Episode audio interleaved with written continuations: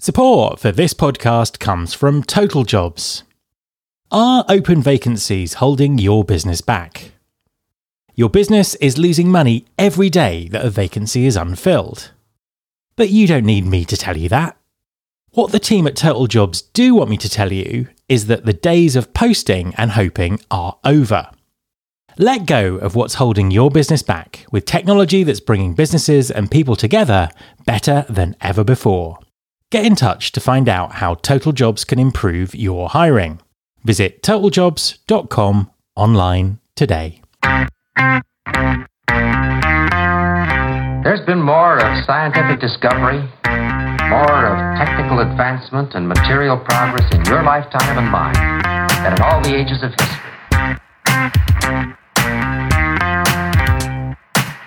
Hi there, this is Matt Alder. Welcome to episode 462 of the Recruiting Future podcast. This is a very special crossover episode with the Talent Savvy podcast, hosted by Bas van der Haterd and Marlies Farrell. It was a pleasure to join them for a conversation about the latest thinking in candidate experience, undoubtedly an evergreen topic in talent acquisition. If you've not listened to the Talent Savvy podcast before, I would highly recommend subscribing for a great mix of informed opinion and practical advice. Welcome to a unique crossover episode between the Recruiting Future podcast and Talent Savvy. Yes, ladies and gentlemen, we are doing something we've not done before yet. We're having a co host on who is not part of our co host community, but who is one of the most experienced and greatest podcasters, as far as I'm concerned, in the TA industry. Matt Alder, welcome to the podcast. Thank you very much. It's an absolute pleasure to to be here. I always get confused with these crossover podcasts as to whose show it is, whether it's my show or your show. But no, an absolute pleasure to be here. It's both our shows, I think. So, could you introduce yourself to our audience? Absolutely. So I'm Matt Alder. I'm the host of the Recruiting Future podcast. Recruiting Future interview based podcast runs twice a week, and I've been working on that for almost eight years now feels like longer, but almost eight, almost eight years now. I'm also a consultant in and around the talent acquisition space, focusing a lot on technology and the future. And previous to all of that, I worked in recruitment marketing and employer branding. And the other co-host is Marlies Farrell from Canada. Marlies, you're very well known to the Talent Savvy podcast, but probably not as much to the Recruiting Future podcast audience. Can you introduce yourself quickly as well? Absolutely. Hi, everyone. My name is Marlies, and I am a recruiting leader and founder and day job recruiter. So, in my day job, I work at Pinterest. I'm also the founder of a women's wellness journal, and I've formerly led talent acquisition teams. I also have a passion for candidate experience and branding. So excited to talk about this with you. And for anybody in Matt's audience, why don't you tell them a little bit about you, Bas? Yeah, my name is Bas van der I've been on Matt's podcast a few times now in those eight years. I am a consultant on both the talent acquisition attraction piece. Um, I've been running a corporate career size research here from the Netherlands, where I'm from, for 16 years in a row now. And I've been consulting on basically improving talent acquisition in a broad sense with many things from governments to a few agencies and, and a lot of uh, corporates. And I'm also a very big consultant these days on selection technology and improving uh, both your candidate pool as well as if you have to still to have too many people applying, uh, getting the right candidates out of there, and that's basically what I do. So today we are talking about what is new and fresh in the candidate experience. And is that something or is that absolutely nothing? And this is based on an ERE article by Kevin Grossman, a man I absolutely admire a lot for what he's done for this industry. And if I'm not mistaken, he was on one of the recruiting future podcasts as well, Matt. I think I think he's been on twice actually. Yeah, so those are well worth listening to. Marlies, could you quickly introduce the article and what Kevin states there? Yeah, so to summarize his article really briefly, although I recommend everybody uh, goes and reads it, and we'll link it in our notes. He argues that there have been no drastic innovations in candidate experience, but the most important things to candidates remain frequent and respectful communication, allowing candidates to really understand your company and culture, and then finally, providing feedback, which I'm coming from the North American perspective.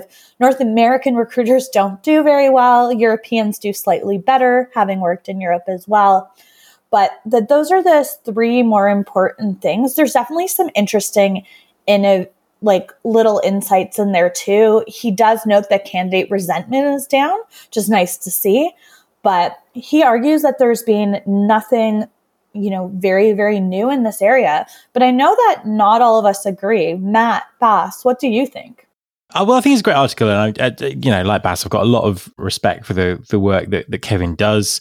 What I think is brilliant is about is the amount of research that that comes with that. So everything that him and his colleagues write about is based on the, the research that they do and what's actually happening in the marketplace. Do I agree with the article? I think it's a bit complicated. The title is obviously provocative, mainly to wind people like Bas up um, about nothing, nothing changing.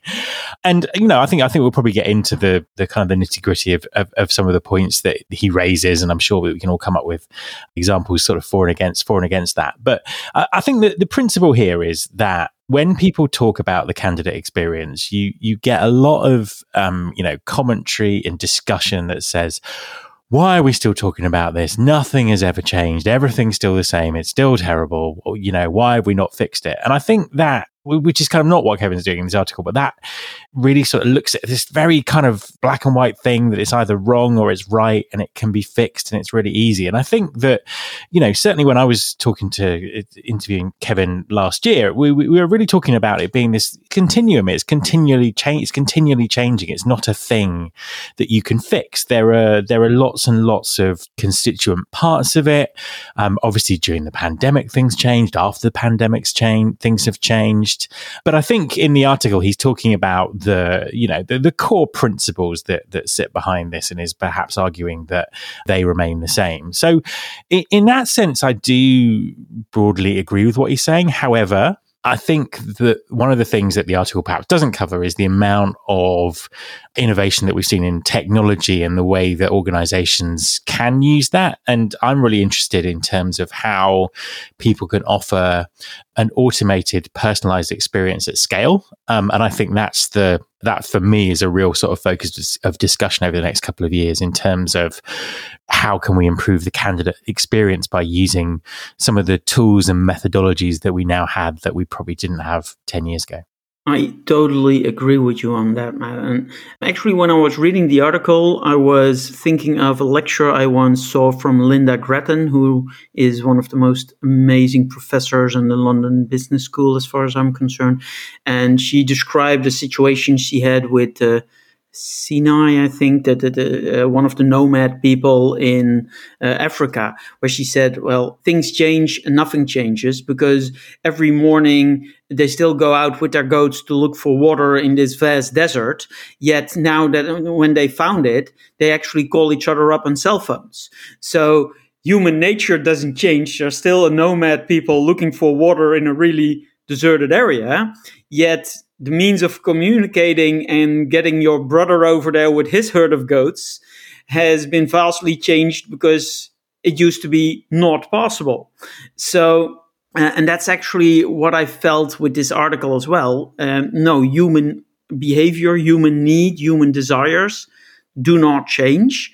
So when he writes, people want honest feedback, people want uh, frequent communication, people want information which is relevant for them.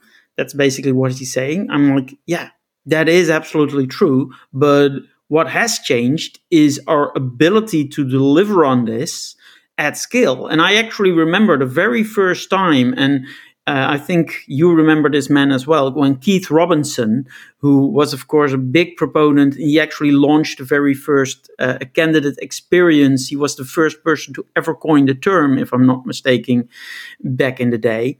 And he was talking about that on one of my events in the Netherlands. And we actually had somebody standing up in the audience saying, Yeah, but if I don't put a no reply email address to my candidates, they'll start emailing me that's not what I want. I mean, that was the mentality back then because there was just no idea. And this was, of course, early days in digital recruiting. And now we have scalable technologies to actually give those frequent updates and help people with that. So that's why I agree and disagree with him. Marlies, what are you th- your thoughts? What really fascinates me, though, too, is that this isn't a new idea. But yet, if we look at some of the stats in this article, so many people don't do the basics. So many candidates don't get a response. So although, you know, you're saying like nothing is new, I even worked at an organization, I want to say like five or six years ago, that when I started, they told me, oh, we don't email candidates, we just ghost them. And I was like, well, that's not going to be how I operate here um, because that's just not with my ethos. So although I think ultimately this all boils down to treating people with respect and treating them kindly. And now we do have the benefit of technology. It's shocking when you look at some of the numbers of this report, how few candidates get that feedback, hear from somebody, even though we do have this technology. And I think there's so much that's changed to help recruiters deal with this volume, deal with all of these things. But yet so many talent teams aren't doing these things. And I think that's why this continues to be a topic of conversation. Because although there is so much out there, so many don't use it. And what I'd be curious, why do we think that is? I'm really curious too, because you just said something interesting, and um, uh, I just related it to the Recruitment Flex podcast from Canada, from your area uh, of the world, uh. And uh, Serge actually said one of the reasons we do not provide specific feedback in rejection emails is because of legal issues we might get sued, which is something I think completely North American uh, uh, because it's impossible within Europe, as far as I know. Um, but do you think that's one of the reasons why in America there's so little feedback? Yeah, so I think in Canada, I, I've heard that feedback too. I actually, in university, had a part time home at, job at Home Depot where they said we don't provide like even references due to due to legality. But the reality is in Canada, I think it's actually very difficult to sue unless you say to somebody, I'm not hiring you because you're a woman or something like that. A, a, discriminatory reason, yes, you could be sued. But actually, to give somebody like honest feedback, you're very unlikely to be sued and they're even less likely to be successful. In the United States, it's a lot murkier, and I think people can win.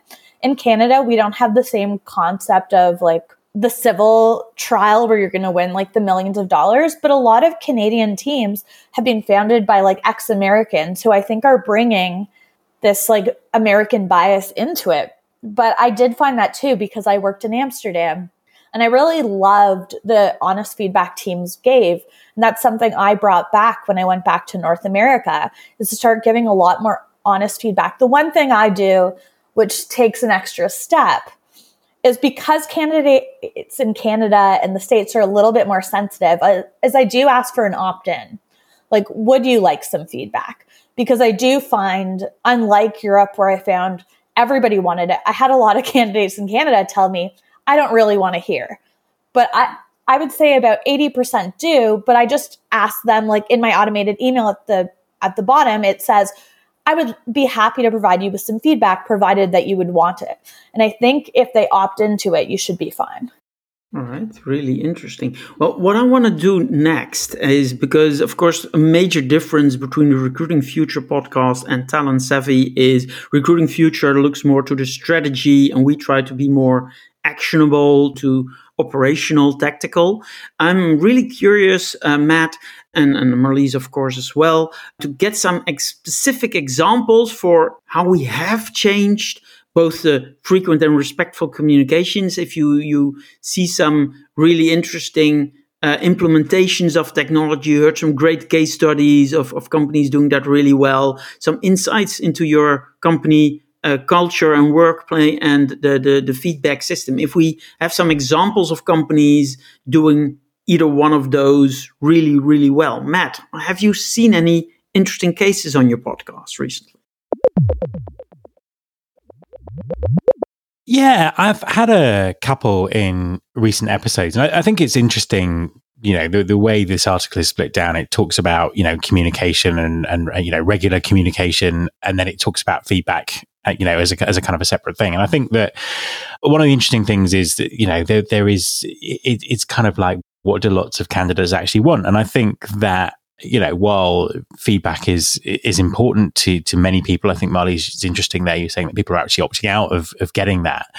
The consistent and regular communication through the process, I'm guessing, is something that that, that would be important to to absolutely everyone. And, and and that whole kind of recruitment black hole is what we sort of hear about hear about the most often. So a few few examples from from recent podcasts that sort of speak to things in this in this article. The bit about that kind of level of communication and feedback. And it also struck me when you were talking about not wanting candidates to kind of get in touch. And, and, and, that really, I think, comes from almost like the, the old methods of recruitment marketing where we could only put out sort of very untargeted newspaper adverts and companies were genuinely terrified by getting thousands and thousands of you know, irrelevant applications. And that happened in the early days of the internet as well. But actually, you know, we live in an era where we can do very targeted, very targeted marketing now in terms of the amount of people coming through the process and how we manage that. And a company I think who does this in lots of really interesting ways is HubSpot, the technology company. And it's not really surprising because marketing and personalization and recruit, recruit, you know, and and um, CRM is their is, is their corporate DNA. But the the one thing that they really focus on that I think helps them, you know, throughout this process in terms of knowing how and when to communicate is the work they do understanding their audience. So it's kind of like who are we who are we recruiting? What are their motivations? How do they like to be communicated with and spoken to? Because you know, certainly if I've been going through a recruitment process I'd prefer, you know, some regular friendly emails than someone calling me all the time to tell me what's going on. And other people might be completely opposite. So I think that that work to understand the audience as much as you can, obviously not potentially as individuals, but just in terms of yeah, the, the, the sort of likely groups of people you know applying to different different you know different roles and different things like that um, you know i thought that was a you know that's a that's a kind of a, a great example of being able to properly tailor the communication by getting as much information upfront as possible to give people that great experience. The other thing about exposing people to the corporate culture and communicating about the culture of the organization rather than just focusing on what the job does. A couple of examples again from recent podcasts. I did a podcast on onboarding with a company called LiveRamp. One of the things that they were talking about is how they consider their onboarding process that actually starts in the very first part of recruitment marketing and employer branding. Because at that point, they're starting to communicate their culture and they're doing that via the stories of their employees. And they saw that, you know, onboarding, employer branding, all these things completely linked. And, you know, they had statistics about on average, you know, successful candidates are exposed to stories about our culture five times during their, you know, recruitment process, or they need to sort of, you know, touch, touch in with us three or four times before they're likely to apply. And that level of understanding about how that process worked again I thought was great. And then another sort of culture example, um, I was talking to a guy called Kevin DeWalt from a consultancy that helps Fortune 500 companies implementing AI in their business. And they just released a report on how to recruit data science professionals. And again, it kind of went back to the, what HubSpot were doing. They kind of really understood that actually the thing that really focuses on the success or failure of someone in that role is is their line manager and who they work for. And for that audience that is the most important thing. They want to know that they're working for someone who actually understands what they do and is going to help them develop their career. So their advice and the companies that they were working for were actually including biographies of the line manager in the actual in the job description. Um, and I thought, again, that was a great way of understanding the audience, getting your culture across, um, and just you know, really setting out a great candidate experience from the from the start. So I suppose they're the they're the examples that I've come across most recently of of slightly different thinking in this area. For me, the company that stands out the most, and I've stolen their idea or borrowed their idea, is a Canadian company called Ecobee that does smart thermostats. And they write when you apply to a job, they provide a really detailed thanks for applying email that lays out the interview process specifically for that role, accurate timelines on when they'll get back to you at every stage of the process, a little bit about who will be reviewing your application, what they're looking for. It's a very detailed email, but what I think it does so effectively is it tells candidates what to expect. It lets you know and they stick to it about what your application experience will look like the one of the biggest things I hear from candidates is you don't know if your application's going anywhere, you don't know when you'll hear. And I think Ecobee did an exceptional job in this email, which is scalable. It goes out to every candidate. They just customize it per role in really setting those expectations, which I think is a good foundation of the candidate experience, is telling people when to expect what. And if your team can stick to that, even if it's not as quick as you'd like, that's something that's actionable and scalable that I think sets your team up for success. Absolutely. And um, one of the things which I actually um, um, just thought about because of what Matt said uh, about uh, ways of communicating. So we have a Dutch, one of our biggest insurance firms, which is like genuine old school corporates. And they now have a question in their application form. How do you want our recruiter to reply to you? By WhatsApp, by uh, email, or do you want us to call you? And when they started this, I was like, how did you ever get that within your organization? He's like, I'm the head of TA. I just tell them to, to do it. And by the way, most do not want phone call conversations, but those who do want, we are now in strong, better touch with. And we actually, we're tailoring basically our responses to their preferred methods. So yeah, no, I, I, genuinely thought that was amazing uh, as well. Uh, to my surprise, I expected a lot of others to follow suit, but they haven't yet. And if you're talking about, by the way, uh, plenty of feedback, um, there are two companies which I have seen do that really, really well. And it wasn't as much the plenty of feedback, but the quality of the feedback. Uh, and one was actually uh, many years ago already, where they simply send out and they use an assessment tool, of course, because else you can't do that. But they literally gave, and that's almost mandatory in the Netherlands. It's not law, but the Dutch Institute for Psychologists demanded so everybody who does assessments uh, does that. They give the candidates a response and they simply say this this is the bar. So for example this was for contact center job. Uh, for ear hand coordination you need to be at 75% you are below that and that's why we're rejecting you. So based on their test and they're like this is our bottom level and they were auto rejecting. And the most amazing thing I saw from that, I actually saw some emails from candidates who said, This is the most humane rejection I've ever had. And that was the only rejection they probably ever had where no human was in the loop, which just comes to consider candidate feedback. Another one which I really love was from Australia, where they, uh, again, based on another uh, uh, test very early on in the process, they would tell people, I'm sorry, you are not going to qualify for our traineeship in investment banking, but actually you will be able to qualify for our traineeship as an auditor. Because, for example, you're way too risk averse, which is a great talent to have as an auditor, but investment bankers are the ones taking the risk. So your profile doesn't fit. And they were actually able to give the really quality candidate feedback and have people um, basically go into the areas of their company where they were experiencing not enough applicants and they, they were able to increase the numbers for their audit traineeship which had never been able to hit targets to target level. So that's uh, um, and it's not about plenty of feedback but also the quality of the feedback and i think that might actually be something we need to think about as well. Do we actually have the tools to give them quality feedback, Matt? I think that's a really interesting point, actually, because I think that very often uh, a lot of the conversations around this is like companies must give feedback, companies must give feedback, companies must give feedback, and they don't do it because they're too lazy, they're too busy, they're blah, blah, yeah, all these all these kind of things.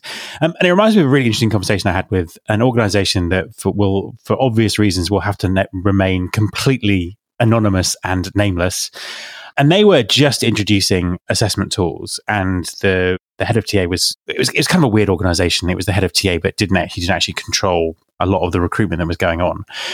And they were delighted because they had this kind of single point of entry assessment where they were able to give people automated but quality feedback. And previously, they'd not given feedback because they were concerned as an organization that sometimes the decisions that hiring managers were making on recruiting people might not actually be logical or defensible, you know, not necessarily discriminatory, but just actually quite difficult to explain um, to someone who'd applied for a job who had similar kind of applications. So there was a bit about the, you know, that whole sort of gut feel part of the recruitment process that people sort of, you know, people sort of talk about it was actually really difficult for them to explain why they'd made a decision. And maybe I shouldn't have been surprised, but I was surprised considering the type of organization that that was, that they weren't kind of, you know, more structured and, you know, appropriate in the way that they're recruiting. And that kind of made me think that that maybe this happens a lot of, uh, uh, a lot of organizations and we just don't hear about it.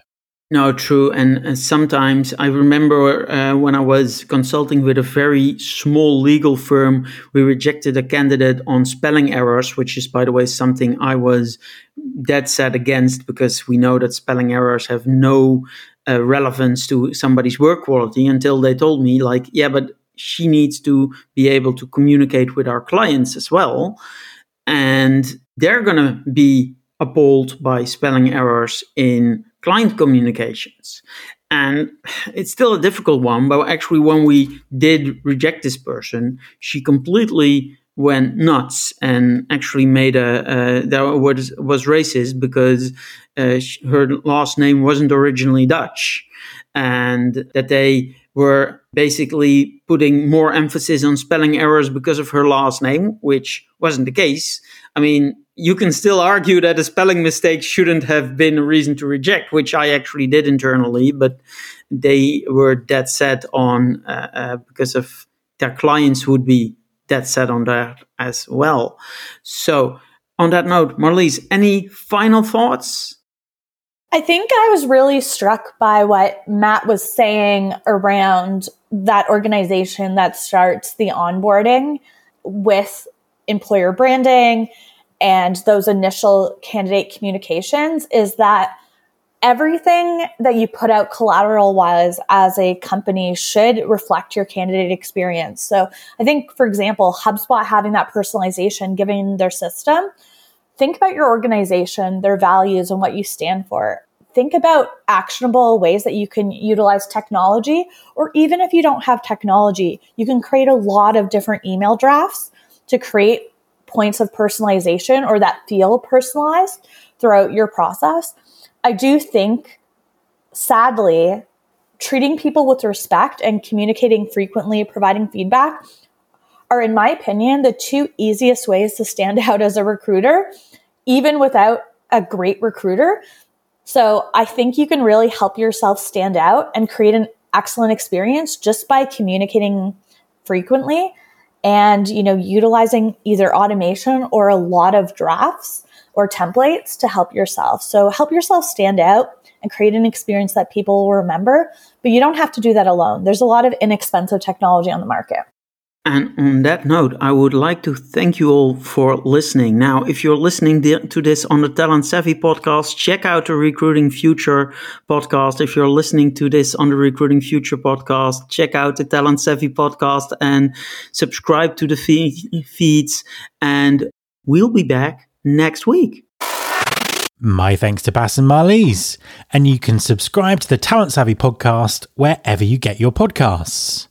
You can also subscribe to the Recruiting Future podcast wherever you get your podcasts. And please also follow the show on Instagram. You can find us by searching for Recruiting Future. You can search all the past episodes at recruitingfuture.com. On that site, you can also subscribe to the mailing list to get the inside track about everything that's coming up on the show. Thanks very much for listening. I'll be back next time, and I hope you'll join me.